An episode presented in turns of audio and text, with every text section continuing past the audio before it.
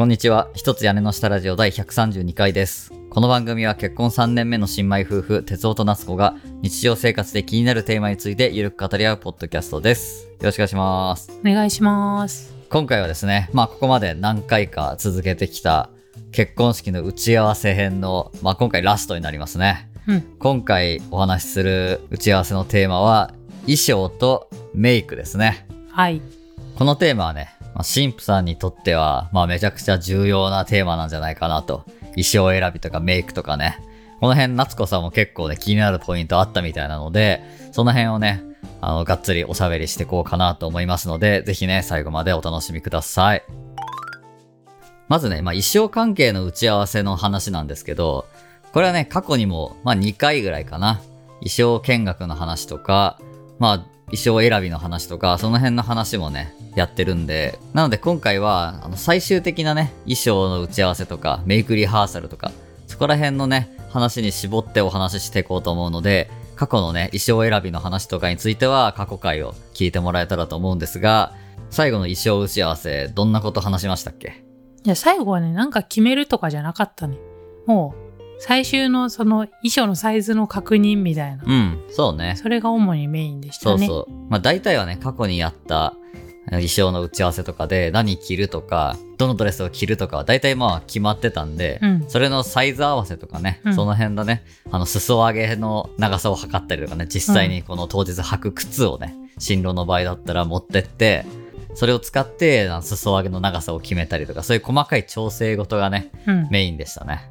で、私の場合、アクセサリーも、その衣装店で借りるとか買うとかじゃなくて、自分で用意してたから、うん。まあ、それも衣装と最後合わせて、どうかなっていうのを見た。感じやね。うん。で、そのさ、うん。まあ、竹とか、そのアクセサリーの確認自体は別になんともなく、うんスーって終わったんやけど、うん。個人的に大変だなって思ったのが、うん。実際ドレスを着て、歩く練習をしたやん。ああ、したね。したした。あれ、むっずっと思って、うんやっといてよかったと思って。そうね。衣装店で一回練習できてよかったね。そう。いや、これ、ドレス着たことある人なら絶対わかると思うんですけど、ん。めっちゃ歩くの難しくない、うん。なんかバランス取るのとかね、むずそうやったよね。そうそう。で、裾すぐ踏むの。うん。実際私何回も踏んでさ、うん。ピヨンってなって、ね、裾を踏むとやっぱり前のめりにさ、うん。転びそうになって危ないしね。そう。で、やけん、裾踏みたくないけん、うん下の方見よったら、いや、下向かないで、みたいな。そうそうそう。前の方、あの、前の方、遠くを見て、みたいな感じで。難しいよね。そう遠くを見ながら裾を踏まないように、こう歩くみたいなね。で、かといってさ、緊張ししてさ、うんそう肩に力グッて入るのも良くないけんさ、うん。それも下げて、みたいな。うん。いやむずいむずいむずい、みたいな。そうね。確かにそれはあったよね。ね。で、その上表情までさ、ニコニコしてた方がいいわけじゃん。いうん。や、おやることが多いみたいな。そうね。やること多いよね。うん。それに新郎側もね、あの、歩くとき結構ね、注意しなきゃいけないことがあって、うんうん。新婦よりも、なんか半歩ぐらい前に立ってなきゃいけないと。そうそうそう、言われたねエ。スコートする側だから、新婦よりも後ろに行っちゃダメっていうのがあって、で、新郎もね、新郎で、あの、新婦のスカートと裾をさ、めっちゃ踏むわけよ。そうね。外側をね。そうそう。しかもあの、私が着てるドレスが結構広がるタイプのやつだったから、そうそうそう。それも難かったし、うんで、新婦は、あの、新郎のさ、左肩をこう、軽く手を添える感じであ持ってるわけやん。腕に,、腕にねうんこう手を回して、それもむずいわけ。あ、そう、それも言われた。引っ張られるしさ。そうそう。で、こっちの新婦側も、その、うんギュッて握るな、みたいな。その軽く添えるだけ、みたそういなね。。ちょっと俺とか最初もう引っ張られてさ、もう取り込まれそうになってたけど、ドレスの中に。ずるーって。それで俺もちょっと後ろ向きにさ、引っ張られるようになりながら、うん。体だけ後ろに倒れてるみたいなさ。うんもうくちゃくちゃやだよ。うんもうね、最初はぐちゃぐちゃな状態で歩くことになるんやけど、うんでもこれは一回ね、ちゃんと衣装店で練習できたのはマジでよかったね。うん。これはどこでもするよね、多分。うんさすがに。ね、これぶっつけでやるの絶対きついと思う。無理やと思う。うん。もう、わけわかんなくなると思う、頭が。うん。あとめっちゃ思ったのが、あの、うん床の種類によって歩きやすさが全く違うっていう。あ、そうね、それもあった。あの、絨毯の上マジで歩きづらい。うんあの、摩擦がかかるけんやと思うけど、うん裾がね、どんどん中に入ってくるんよ。うんうわうわみたいな。う ん難しかったよね。うん。どっちかというと、こう、フローリングみたいなね、そうそうツルツルの床の方が、まあ歩きやすさはあるっぽいよね。で披露宴会場って結構絨毯とか多いじゃんそうね。確かにね。ホテルとかだったらそうよね。そうそうそう今回うちの場合はもうフローリングなんでそうだね。ラッキーなんですけど、これ絨毯の人ね頑張ってください、そうだね。やっぱ衣装店で歩けても、うん、当日絨毯だったら全然勝手が違うみたいなね。確かに絨毯もさその毛足の長さによってさ、うん多分変わると思うけんねね。そこはちょっと要注意という感じでね。うんでもまあ事前に練習するっていうのはすごい重要だと思うんで、うんぜひね、衣装店さんでね、あの、新郎新婦揃って衣装を着た時には歩く練習っていうのはね、うん。やった方がいいかなと思いますね。はい。まあ打ち合わせの内容自体はね、最後はそんな感じだったんですけど、最終的な請求書みたいなのをね、作ってもらって、そこで出てきた感じなんですけど、そうそう。今回私たちの場合さ、もう衣装店に直接払わないかんかったんよね衣装代は。そ,、のうん。式場と提携はしてるけどなんか多分直接契約とかじゃないからそうだね衣装店に直接払う形になってて。そうそうそうそうまあそれもあってかさ、あの、福岡の式場だったけど、うん衣装とかは全部ね、あの、茨城県の方にある店舗で、ね、来たりとかさ、取り寄せてみたりとかさ、そういうのはできたのは良かったけどね。そうねうん。でも値段さはい。やっぱ高くなったよねまあそうね。一番見積もりより高くなったやっぱり、やっぱね、ドレスとか着たりさ、和装とかだと、やっぱ跳ね上がれるもんなんやろうね。うんっていうかその基本プランうん。の料金でこう着れる衣装っていうのが少なすぎる、なんかベースのね、基本セットみたいなものがさ、プランがあるんよね。うんそのプランに対して、ちょっといいドレスとかを選ぶと、こう足が出てくるみたそいうな、ね。そう差額が出てうんそれを払うみたいなそうそう形になるんやけど差額がないドレスとかほぼないのよ、うん、そうだったね。どれですか？みたいな感じやもん、うん。大体ね、まあ5万とか10万とか足が出るようなそうそうい感じね。や最初に試着してたやつ多分20万くらい差額出てたと思うよあ、そうなんだ。そうびっくりしてやめたけどうん。ううんん、結構こう、綺麗なドレスやったやろ？あれもねそうやっぱね刺繍が多いとかね、うん飾りが多いやつはもう途端にね値段がポーンって跳ね上がる、まあそうなるようね。ん、比較的さうん。装飾が多いわけじゃないドレスを選んだんやん。それでも差額が出たやんやっぱりそうね、結構ね。うんだからまあもう衣装はね、一番目立つし、まあ、ある程度はしょうがないのかなっていう感じもするよね。そうだよなんかあんま妥協できんっていうか、うん自分でどうにかできる分野じゃないけんさそうそうそう。ねもう言われるがままにある程度はさ、うんまあ従っていくしかないというかね。そうねもうここはある程度足が出ることは想定した方がいいかそうもねだね。それであんまりさ、安っぽいのを選んでしまっても、どうしてもこう華やかさがさ、なくなったり、なんかちょっとチャチい感じになったりするやん。そうとか後でああれ着たかったなとか思っちゃうよあーそうね多分後で自分で写真とか見返した時にね、うんちょっとこう物足りないというか、若干の後悔を感じたりする可能性もあるしね。うん確かにね。ここは、まあ、結婚式の全体の費用の中でも、まあ、割と妥協しない方がいいポイントかもしれない、衣装はね。ううんん。うんけそれこそアクセサリーは自前で用意するとかだとうん。あの衣装店で買うよりは結構あ、そうだね。安く済んだやっぱねう、ん。小物関係とか、うん。新郎もさ、あの、ワイシャツとか、うん。靴とかさ、うん。もうめっちゃ高いやん。衣装店で買あびっうと。くりした。とんでもなく高いわけよ。靴なんかね4万円5万円みたいな感じだったよ、。まあ、その、今回のね、衣装店さんは、まあ、レンタルも一応あったんやけど、で種類がなかったよね、うん、全然。一種類ぐらいしかなくて、うん。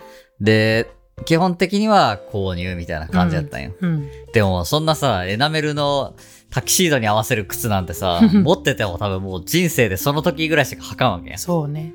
だからなんかさすがにね、4万円ぐらい出して買うのもなって思って、靴はもう楽天でレンタルして、うん。それでまあ5000円ぐらいかな。6000かな？6000円ぐい、らいでレンタルして、それをまあ着る、履くことになったと。うん。で、ワイシャツも衣装店で買うともう1万円超えのさ、うん。結構いいワイシャツになるんだけど、うんもう写真撮って、もう全く同じものをうん探して、うん4000円ぐらいで買えたかな。うんうん。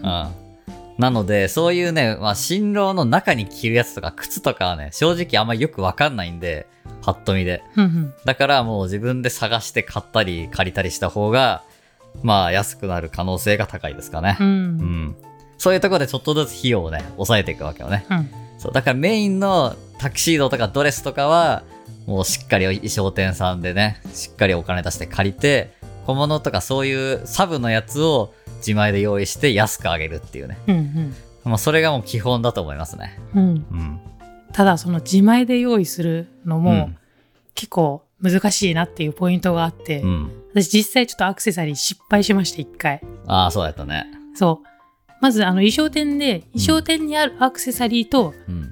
ドレスを合わせて、あ、じゃあこういうアクセサリーが合いそうですねっていう方向性だけね、決めてもらったんよ。そうね。で、その上で自分で用意したんやけど、うん。なんかね、全然違うの。ああ、そのデザインとか合わせたのにつけてみると印象が全然違うみたいな。なんかね、ちょっとした違いがう、ん。すごい大きな違いにつながるというか、なんかネックレスもさ、うん。自分が買ったやつ、衣装店で着たやつよりちょっとキラキラが強めやったんよね。うん。そしたらなんか途端にね、浮いたんよ、ネックレスが。そうね、すごいそう,、派手すぎる感じに見えてそう。ね。ドレスとのバランスが、やっぱ衣装店で見たやつに比べてね、うん。派手すぎる感じになったそう、もんね。途端にバランスが取れなくなって、うん。で、そのアクセサリーはもうちょっと売ることにしまして、うん。で、別のやつを一回買い直すっていうのをしてしまったので、自前で買うときは、まあうん。何回か衣装合わせってあると思うんですけど、うん。一回やっぱ衣装とね、さっと合わせた方がいいと思う。ああ、じゃあ先にある程度うん狙え、狙ったものを買っておいて、うん。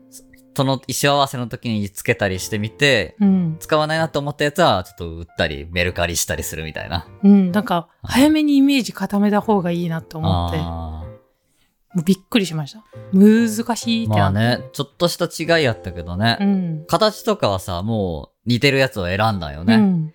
でもやっぱりそのものとさ、現物と、やっぱそれに似たものを買った状態っていうのはさ、やっぱ若干違うけんさ、うん色とかさ、使ってる石のキラキラの仕方とかさ。うん。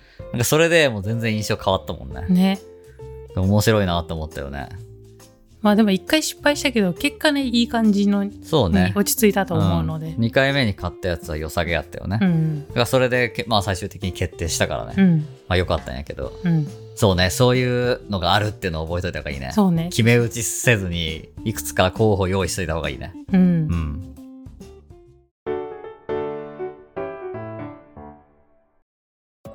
じゃあ次はね、メイクのお話うんしていこうかなと思うんですが、まあメイクに関しては、新郎がまあほぼほぼやることはないですね。あのヘアセットを当日やるかやらないかっていうのを選ぶぐらい。うん。ああとメイクもできるか。ああ、そっか、うん新郎はメイクも選べるのか。うん。でもまあ、私の場合はまあメイクは選ばず、うんヘアセットだけね。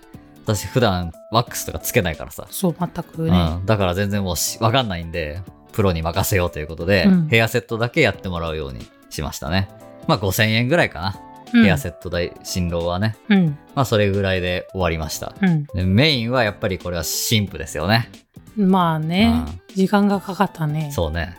まあメイクのね、方はメイクリハーサルっていう形で、一回ね、メイクの担当の人と会って、どんなメイクにしたいかとかを話し合いながら、実際にメイクをしてもらうっていうね。うん。そういう時間が一回取ってもらえたんで、そこでいろいろやりとりしたっていう形ですけど、まうん。あどうでした？なんかね、うん。メイクリハーサルでしたメイクで、うん。絶対これで決定ですではないよ。びっくりした。。それ結構意外やったんやけど、うん。なんか当日また雰囲気で行きましょう。みたいな感じやった。まあね、うん確かにね。だって、メイクリハーサルの時って別に衣装をその場で着てるわけじゃないけんさ。うん。普通に普段着の格好で行って、顔だけ結婚式用のメイクになるけんさ、うん。めちゃめちゃ顔が強くなるよね。そうそうそう。ビビったもん。うん俺一緒に行ってたけどさ。こう私服と、私服に合わせたメイクと、そういうパーティーとかのメイクってやっぱり全然違うなって。うん。やっぱドレスに負けないような顔になるわけよ。確かに。だけどすごいね、浮いてた。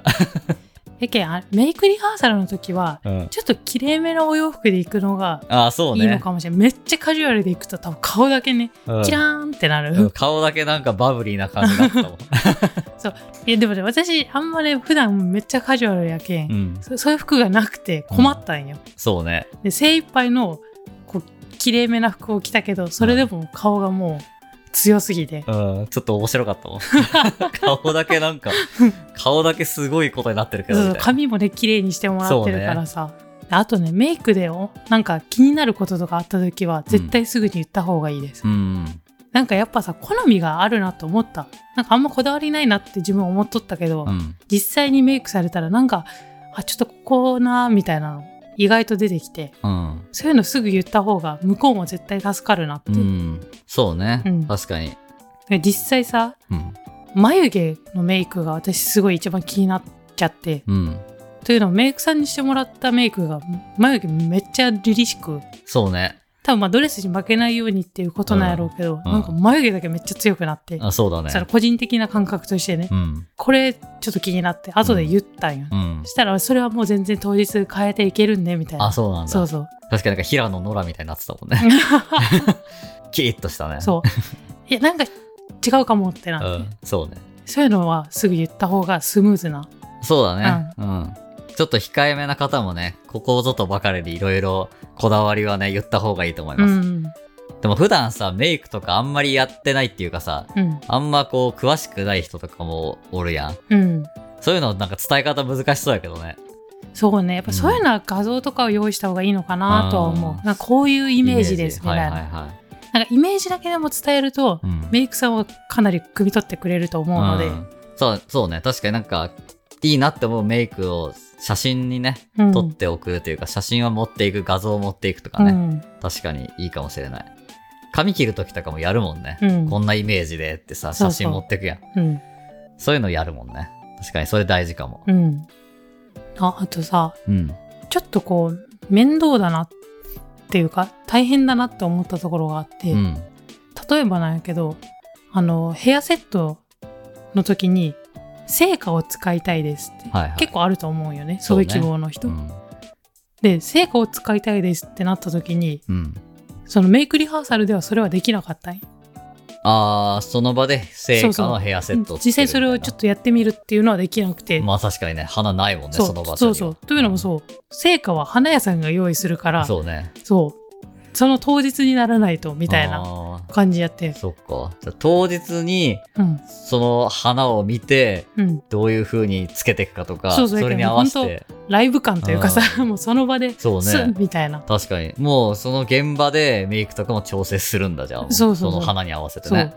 でまあ、成果じゃなくて、なんうんか他のアクセサリーだったら、まあ、その場でメイクリハーサルで試すことはできたと思うんそうね。やけど、自分で用意して持ってってね。うんうん。なんかこういうの多いなと思って、うん。あの、綿帽子も、うん。そう。私、綿帽子は白むくとセットだから、うん。衣装店にでやれると思ってたんよ。そうよね。今回はね、うちは和装だから白むくと、うん。ね、紋付き袴っていうスタイルなんやけど、そうね、白むくにはまあ大体綿帽子セットかなっていうイメージはあるよね。そうそうね。そしたら、これ、綿帽子はヘアセットの方ですって言われて、うんあ、そうなんですみたいな。ね。だから髪をセットするときにつけるから、もう髪型と一緒なんやねっていう。そう。うだからメイクさんの方で調整します。ん。うん。あ、そうなんだと思って。費用の方も衣装じゃなくてメイクに乗っかってくると。うんうんちょっと被ってる部分があるよね。うんメイクと衣装とお花ってね。まあ確かにセットみたいなもんやんね。うんそうそう。衣装もあるし、メイクもあるし、聖火のヘッドアクセだったら聖火も出てくるし、みたいな感じでね。被ってる部分がどこが持つのかみたいなのは、うん式場とか担当によって違ったりもするかもしれんよね。そうね。これ式場でさ、多分全部一括でやってますみたいなとこやったらもう、あ丸々そこで済むんやろうけど。そうね。大手のね、結婚式場とかやったら、もしかしたらもう全部が、この式場と提携してますみたいな感じうんで一緒かもしれないよね。そうそうあ私たちの場合は結構バラバラだったーから。そうね。そう。うん。やけそういう感じで、あれ？意外とそっちに請求なんだみたいなのがあって。あったね。うん。確かに。ちょっと意外なところもあったりしたよね。なんかさ、うん。うん。衣装とかうんメイクみたいな、そのまあ、花形というかさ、みたいなところうん。が決まると、なんかいよいよだな感が。すごいかったです。そっかそっか。うん。確かにね。最後の衣装打ち合わせの時とかさ、うん特にやけど、なんか、いよいよ近づいてきたなっていう気持ちにはなったね。そうそう、もううんその衣装店に行くことはもうそれで最後やったし。そうね。うん。当日、じゃあ、よろしくお願いします、みたいな感じだったけどさ、あうんー、そっか、次はの本番か、みたいそう。なね。なんか、あ、うんいよいよって感じで。確かに。いうん。や、こう、やりとりとかもさ、業者さんとの。うん。なんか、まあもう、お笑い感っていうか、終盤感が出てきてるからさ、うん。だんだんと、こう、気持ちとしては、もう当日近づいてきたなっていう気持ちにはなってきたよね。うん。だから、このね、ポッドキャストの結婚式準備編はもう、いよいよクライマックス近づいてきてるんでね。わね。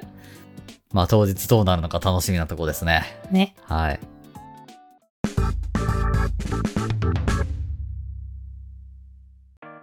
はい。ということで、今回は結婚式の打ち合わせ、メイクリハーサルと衣装編ということでお話してきました。まあ衣装はね、お金も一番かかってくる部分ですし、まあ見栄え的にもね、かなり重要なポイントになるんで、ぜひね、あの、このエピソード聞いた準備中の方とかね、参考にしていただければなと思います。というわけで、ここまでお聞きいただきありがとうございました。よければ番組へのご意見ご感想を各種 SNS で投稿していただけると嬉しいです。また番組のフォロー、レビュー評価も活動の励みになりますので、ぜひポチッとよろしくお願いします。そして私たちへの質問や日常生活のお悩み、トークテーマの投稿などお便りも募集しています。概要欄の投稿フォームからお気軽にお寄せください。